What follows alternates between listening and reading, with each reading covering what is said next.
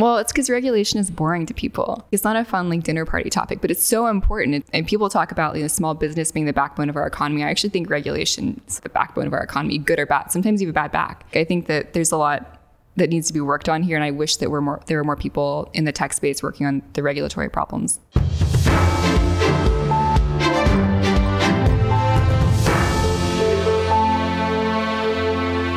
Hey, Maleka. Welcome to American Optimist. Thanks for being on the show. So excited to be here. I'm excited to talk to you about some solutions for government right now. I know you're building nonprofits and for profits trying to fix government problems, trying to make the regulatory state work better. But first, I want to hear a little bit about you. Where'd you grow up, Maleka? I grew up in a very bucolic part of Arkansas um, in the northwest part of the state. And your parents came to Arkansas from Afghanistan. Yeah, I'm the daughter of um, Afghan immigrants, um, and they're both educators now in the state of Arkansas.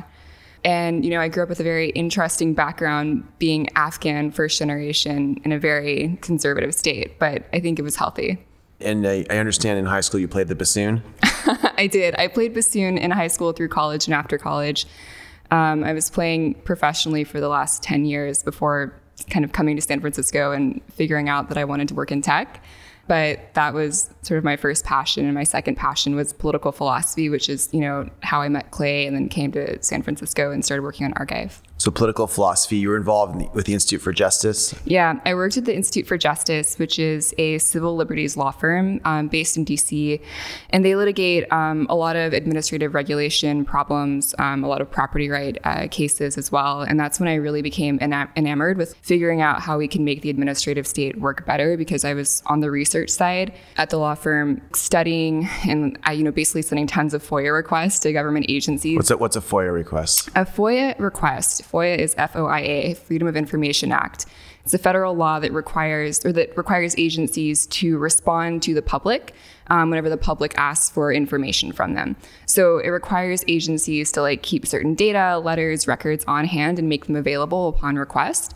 FOIA is a really powerful tool. It's used a lot by journalists and a lot by law firms, and it's it's sometimes abused, but uh, agencies generally respond. Was there anything about your upbringing in Arkansas that, that made you annoyed at the regulatory state or the administrative state or made you passionate about this? I mean, I don't think it was Arkansas per se. It was probably just like my home environment. My parents are like, you know, they they escaped uh, the, the, Soviet regime in Afghanistan and uh, are always really skeptical of authority. So I think that was kind of bred into me as a child. And what are the problems with the administrative state? Why, why is that an issue in America? So the administrative state refers to um, sort of like morass of regulatory agencies that are unelected and really unaccountable to most people. And the the shift in power to the regulatory state really happened in like um, the later 1900s, like 80s, 90s. Um, where the legislature kind of gave away some of their power to these agencies, um, and the agencies are now creating and enforcing regulations. It's kind of this closed circuit. So, you know, let's say Congress uh, passes a bill saying like we want cleaner air. They like throw it over the fence to um, the EPA or regulatory agency, and the EPA is then responsible for writing the regulation that makes that so, and also enforcing it. And also adjudicating in administrative courts um, any cases that come up. So, so, so they get to write the rules and they get to be the judge, basically. Yeah, yeah, and the enforcer. So it uh, creates a lot of information asymmetry and it's a very broken feedback loop between the regulator and the regulated community. It's interesting because there in the Constitution of the U.S., you're supposed to have government that's checked everywhere, and so it, sounds basically like this administrative state doesn't really have good checks on it's it. It's totally unchecked, and it's also very susceptible to uh, special interest and you know political influence. So big companies might capture these regulators. Big companies can, and they definitely have an advantage. Um, but smaller companies, innovative startups, things like that, don't really have as as much say there. And you know, I saw, I saw one study you were citing earlier that was saying that the the economy was growing a lot more slowly because of these regulations. How, how many regulations are there usually in a state? Uh, geez, in the state level, there are usually several hundred thousand. At the federal level, there are like over a million. Um, the the regulations are also like not kept up to date, and that's you know before we started Esper, we started Argive, which was a nonprofit focused on regulatory reform that was happening at the state and federal level. Uh, and at Argive, we really realized that the regulatory reform falls into two camps. One is issue specific and one is process specific. So issue specific would be like, you know, we want to work on licensing reciprocity or cottage. What's licensing laws. reciprocity? Licensing reciprocity. So right now across the U.S. and every state has a different sort of schema for this. Um, if you want to be a nurse practitioner or a plumber or you know any of these sort of vocational professions, you have to go through some sort of licensing process. And the requirements for um, being a nurse practitioner in Tennessee are going to be very different from those in Arizona or California. So licensing is one type of regulation, and the regulations are different in every state. Mm-hmm. Yeah. And so something like reciprocity allows the states to be more harmonized and work together. Exactly. Yeah. Um, so that's that's like an issue specific reform, but the reform that we're more interested in is kind of why we created Esper um, is process specific reform. It's like decidedly unsexy, but basically it's the process or the rules through through which regulations are made. Um, and right now, that's largely um, governed by Administrative Procedures Act at the state and federal level um, that requires agencies to go through certain uh, steps as they create regulation. But that process, those steps right now, are not really fluid and they don't make a lot of sense. They don't work in, in harmony with markets. And we wanted to create an operating system at Esper where we are sort of the source of truth and the system of record for where regulations and policy is being made um, so that we can work on improving that feedback loop between the regulator and the regulated community. Another crazy statistic I saw is the Federal Register. It was grown just massively over the last five decades. What's the Federal Register? So the Federal Register um, is sort of like the book of regulations of the federal government. So there's a book where they write all the regulations in it, and it used to be like ten or twenty thousand pages long, and now it's like it's one hundred eighty-five thousand pages. Yeah, it's grown a lot. And what's really fascinating is uh, the federal government has introduced a lot of regulatory reform during that time period, aimed at like keeping the number of regulations low. But because they haven't really changed process, they've just like added more paperwork and more people to it. Um, the the regulation like actually continued to grow. So they're throwing people at it, but they need to throw technology and innovation at it and, Mm-hmm. and and data at it. Yeah, yeah, and they have to, you know, take things away from the regulators basically, and they- they- they're like they don't have the systems in, in place to do that. And and I remember one one study we, we I was looking at it said the economy would be like thirty percent bigger in the last forty years if they'd gotten this right. What, what why is that? Is it, is it true to actually have a much bigger economy if these things were, were done better? Oh yeah, so this is a, a cool paper that came out um, a few years ago from the Mercatus Center, and basically it looked at the level of regulation, the cumulative cost of regulation from the 1980s to present day, and they estimated that you know the economy has slowed around 0.8 percent annually um, because of these sort of stacking regulations. But are these regulations saving lives and making people better off, or, or, or like what's what's the trade off here? I don't know, and the agencies don't know. That's the issue. So right now, uh, regulatory agencies they'll pass, you know, an occupational licensing regulation in 2000, and then they'll pass a new one in 2015 and a new one in 2020, and they begin to stack on top of each other. They're not really like grooming or pruning the regulations. So this is not like sophisticated data driven process where they're mapping out the states doing one thing, the states doing one thing, what's working better. They, they, don't, they don't have the it's data. super back of napkin uh, math right now. The they're not talking to each other. It's very siloed, uh, and there's a lot of data interoperability problems. And that's why Esper is you know here to be that operating system where we can open up data, show innovation where it's happening, and also call out problems. So you're letting people compare between the states what's happening. How, how do you do that? Oh, it's cool. So basically, when we started Esper, we invested a ton of time into building up this like database and ontology of regulations across the federal, state, and Canada. And we've applied some some cool NLP and other you know tech things uh, to analyze the data and find similarities, contradictions, duplication um, across the state and federal level. So if we have a new client in Tennessee um, and they want to be the best, you know, agency for solar energy, they can compare their solar energy regulations to the entire landscape of solar energy regs across the US and figure out where they can be more competitive. So it, it sort of like plays, it gamifies like the regulatory system a little bit because actually states are pretty competitive and they want to be the best. I actually do believe there are good intentions behind sort of all of this complexity.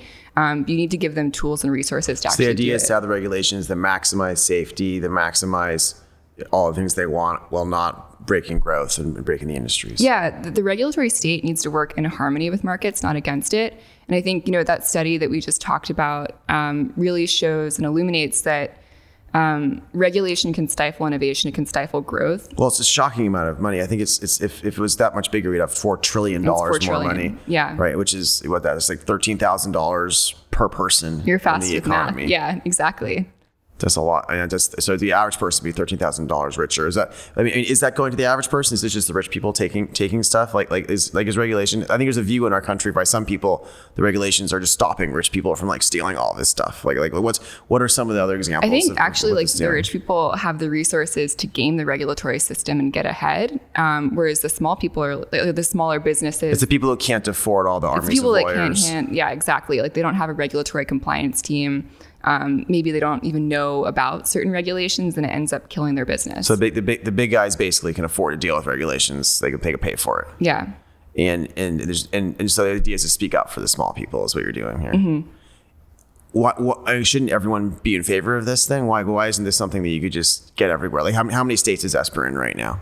ooh, I think we're in about eleven states and then a few federal agencies. That's pretty good. Yeah. And what, what, what, why aren't you in all 50 states? Like, what, who, who pushes back on this sort of Well, I need more salespeople first.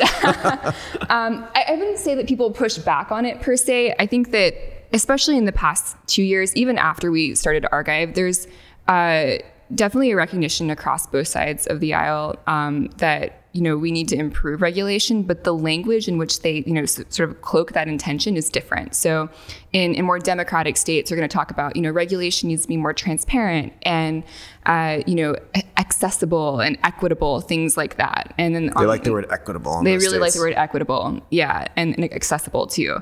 Uh, and then on the you know the right, we'll hear like we need accountable, efficient. Doesn't the right just want to like rip these things up? I mean, yes and no. I think it depends. Uh, I mean, a lot of a lot of you know Republican states have issued executive orders or legislation um, that requires agencies to do retrospective reviews or zero-based What's, regulatory what's a budgeting. retrospective review? A retrospective review, um, which is a mouthful, requires uh, regulatory agencies to do periodic lookbacks on their regulations um, and then decide whether or not they want to keep the regulation on the books or not. And this is introduced in probably like 10 to 15 states right now um, with various levels of success. Uh, it's it requires a lot of work from the agency because agencies have a lot of regulations. Do they have the Do they have the resources to go back and do these reviews? Not really, which is why Esper is created. And also, I, I, I think So, so you guys, is that one of the things you do? Is you like have tools to help them do the review? Yeah, we better? do it really quickly for them. So like we'll scan their regulation and then show them like, you know, here's areas where your regulations cite laws that have been repealed, where they're less competitive with other states. So, so like they actually cite laws that have already been repealed.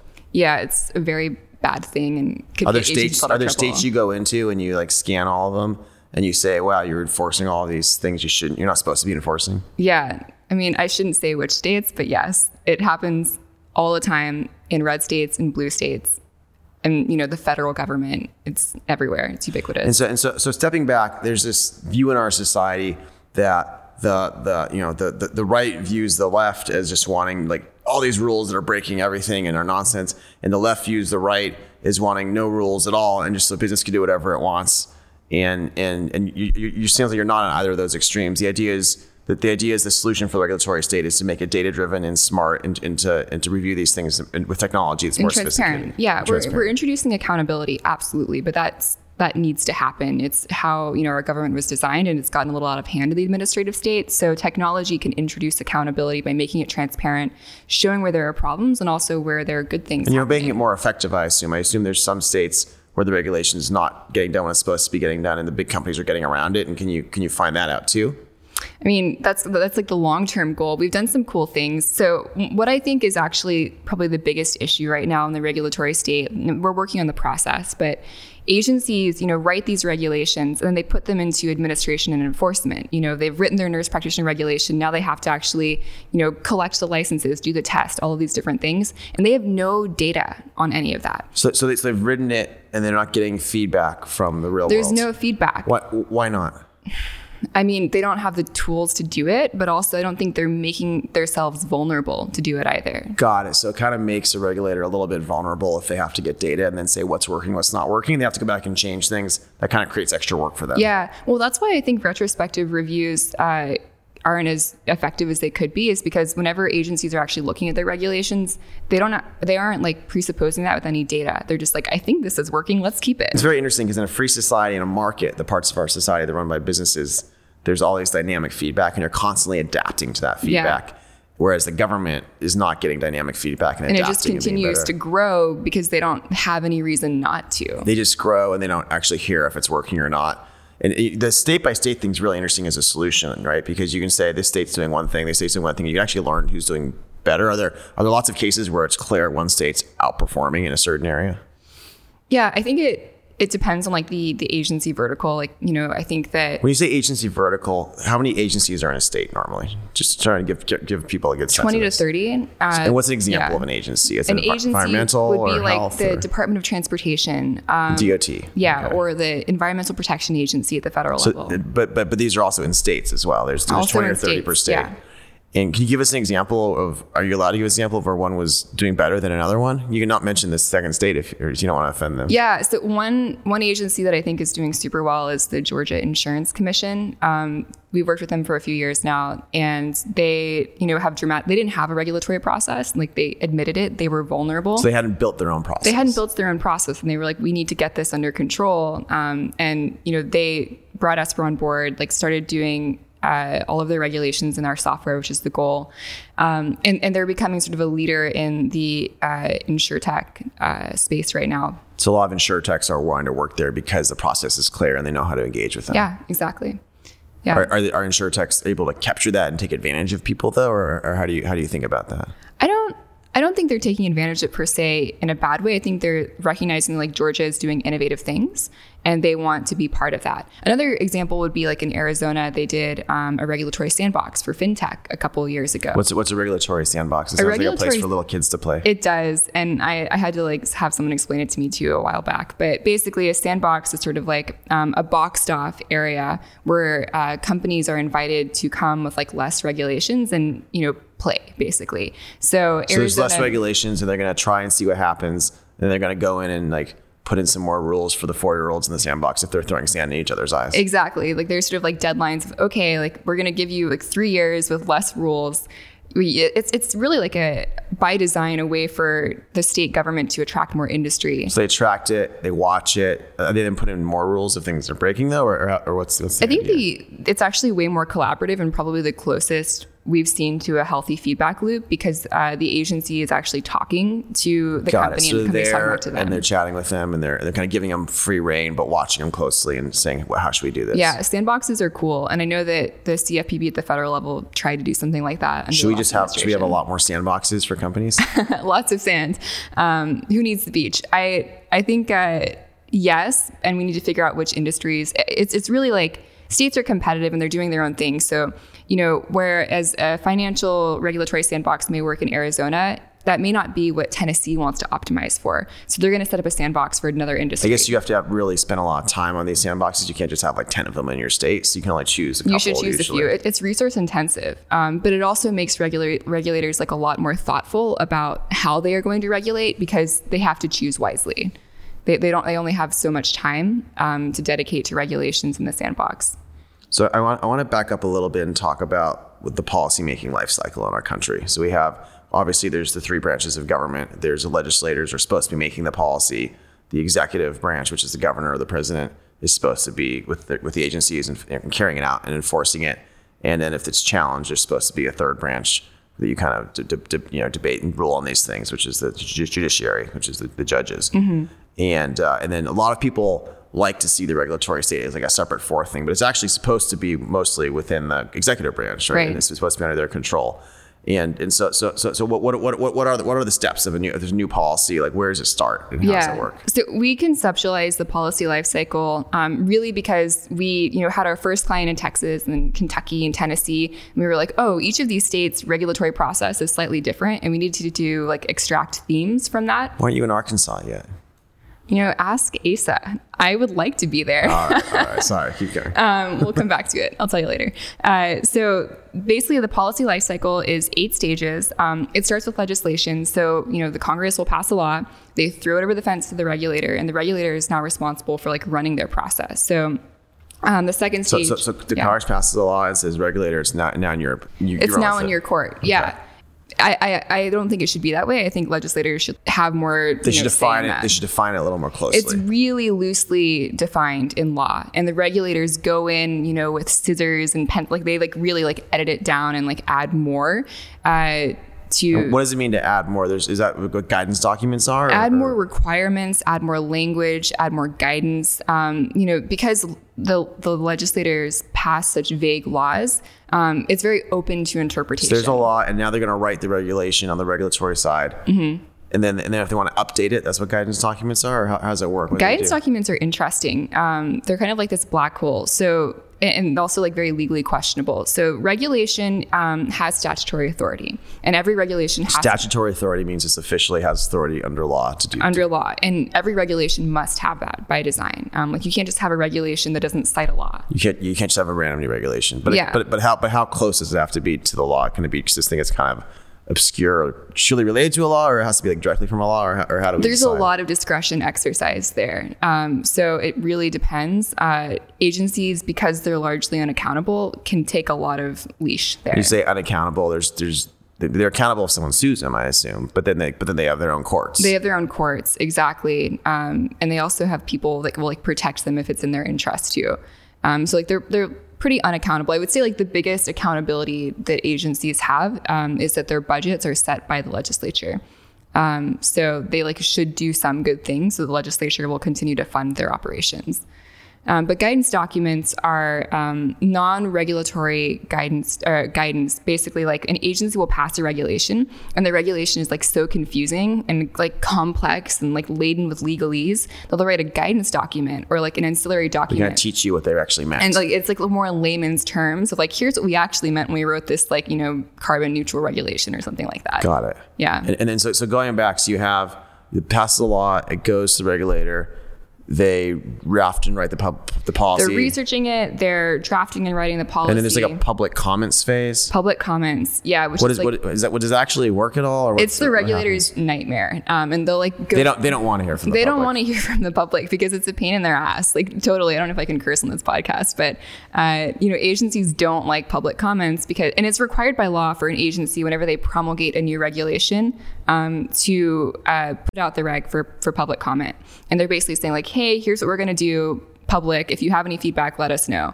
And sometimes an agency will get like two comments and that's it. But sometimes they'll get like hundreds of thousands, like the FCC net neutrality rule, and it can like completely break the system. And the agency has to like read all of those regular uh, comments, like respond to them.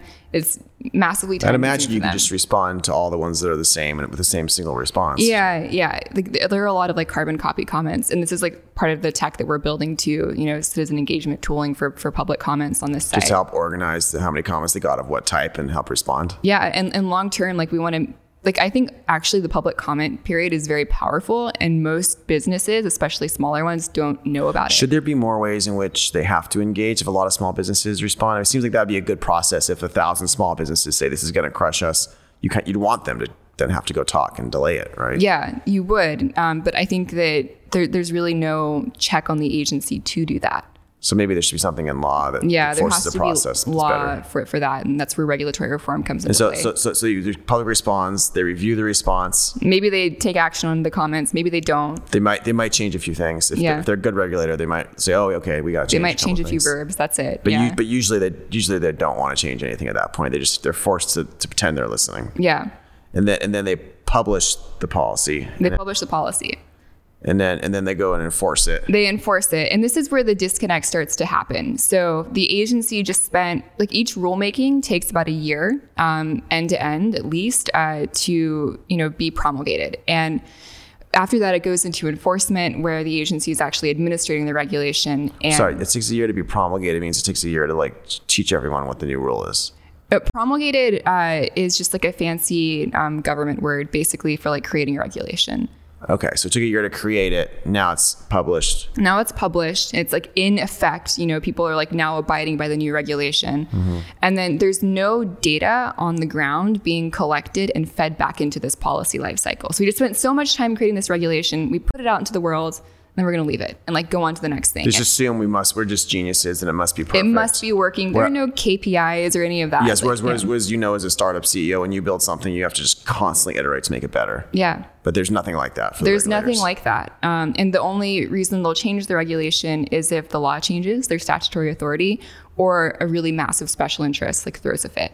And but I guess sometimes it'd be good if someone threw a fit if it was really broken. Oh yeah, I think like throwing fits is like totally called for uh, in these in these cases, but I think that there needs to be like systematic uh, like data collection and, and you know review and This is where technology innovation should be. This is where technology innovation should happen. So we're talking about challenges and problems in our society.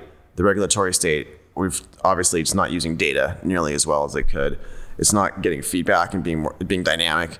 Uh, what are what are some of the other ridiculous problems that you're seeing in the regulatory state? Well, I think, you know, from the outsider's perspective, when you think about government, you're like, they, they probably like have like sophisticated systems and are doing this like, you know, in a, in a, you know, very organized way. But typically when Esper like starts, you know, working with an agency, they are making policy like on the fly using Excel spreadsheets, Word, like they don't have a single place of like record for all of their So the policy. data, so there's so there's millions of words of regulations, and they're using Excel and Microsoft Word. They're not. There's nothing else there. yeah, technology. yeah, or pen and paper.